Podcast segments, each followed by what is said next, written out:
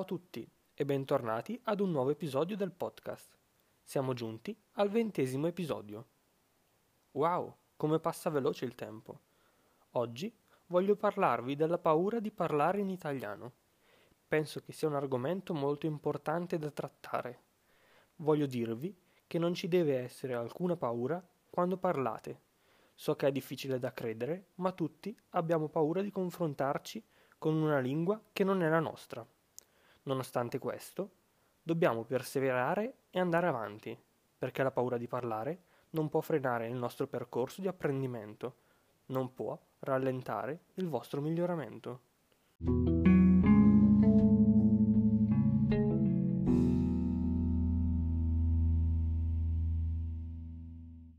Cerchiamo di analizzare insieme questo sentimento di paura. Che cos'è la paura di parlare? In realtà la paura di parlare è la paura di commettere errori, è la paura di essere giudicati, magari dai parlanti nativi. Queste due, ad esempio, sono le due principali preoccupazioni che ho vissuto e che vivo ancora adesso, quando parlo l'inglese. C'è una piccola parte di me che ha paura di parlare inglese, perché appunto ha paura di essere giudicato.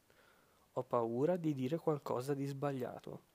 Ho paura che chi mi ascolta non capisca, ma sono tutte paure irrazionali. Arrivati ad un certo punto dell'apprendimento, andando avanti studiando e confrontandomi con altre persone, ho capito che l'unico modo per eliminare la paura di parlare è proprio quella di parlare. Purtroppo non esiste una bacchetta magica che possa far sparire la paura di parlare in un secondo. Siamo noi che dobbiamo lavorare su questo. Siamo noi che dobbiamo far andare via questa paura o preoccupazione. Dobbiamo eliminare questo blocco, questo freno nella nostra testa. Come dicevo prima, l'unico modo per farlo, parlo anche per quanto riguarda la mia esperienza, è quello di parlare continuare a parlare, perché più si parla, più si acquisisce sicurezza. Il mio consiglio è questo. Parlate, parlate, parlate. Semmai commetteste un errore mentre parlate, non fa nulla. Sbagliare quando si studia o quando si impara una lingua è normale. Dagli errori si impara sempre. Ci fanno rendere conto quali sono i nostri punti deboli.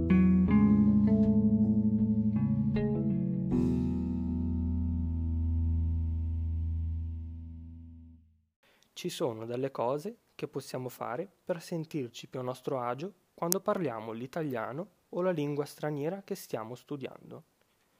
Ecco alcuni esempi efficaci. Primo consiglio. Provate a parlare ad alta voce, in italiano o nella lingua che state studiando. Magari in un momento in cui siete da soli a casa o in un momento in cui studiate, in un momento di tranquillità provate a parlare ad alta voce, con voi stessi. Sembrerà stupido, ma in realtà non lo è.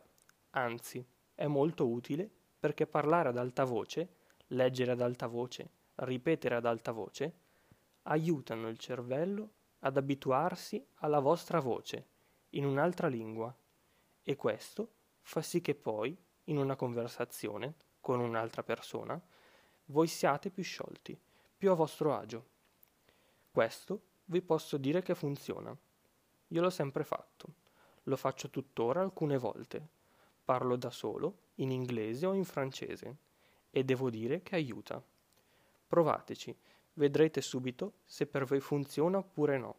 Di conseguenza, poi deciderete. Secondo consiglio, siate più morbidi con voi stessi. Dovete permettervi di sbagliare. Se sbagliate, pazienza. Alla fine parliamoci chiaro. Qual è la cosa peggiore che potrebbe succedere se commettete un errore mentre parlate? Niente, non succederebbe niente. Anzi, come vi dicevo prima, avrete un'opportunità per rimediare dal vostro errore. Siate più morbidi con voi stessi. Se fate degli errori, pazienza. La cosa importante è riflettere sull'errore commesso. Terzo consiglio. Praticate la lingua con qualcuno, con un parlante nativo. Internet ci aiuta tantissimo perché possiamo trovare tantissimi strumenti per praticare gratuitamente a pagamento la propria conversazione in una lingua straniera. Ci sono tante piattaforme su cui è possibile cercare e trovare un tutor di lingua o un insegnante.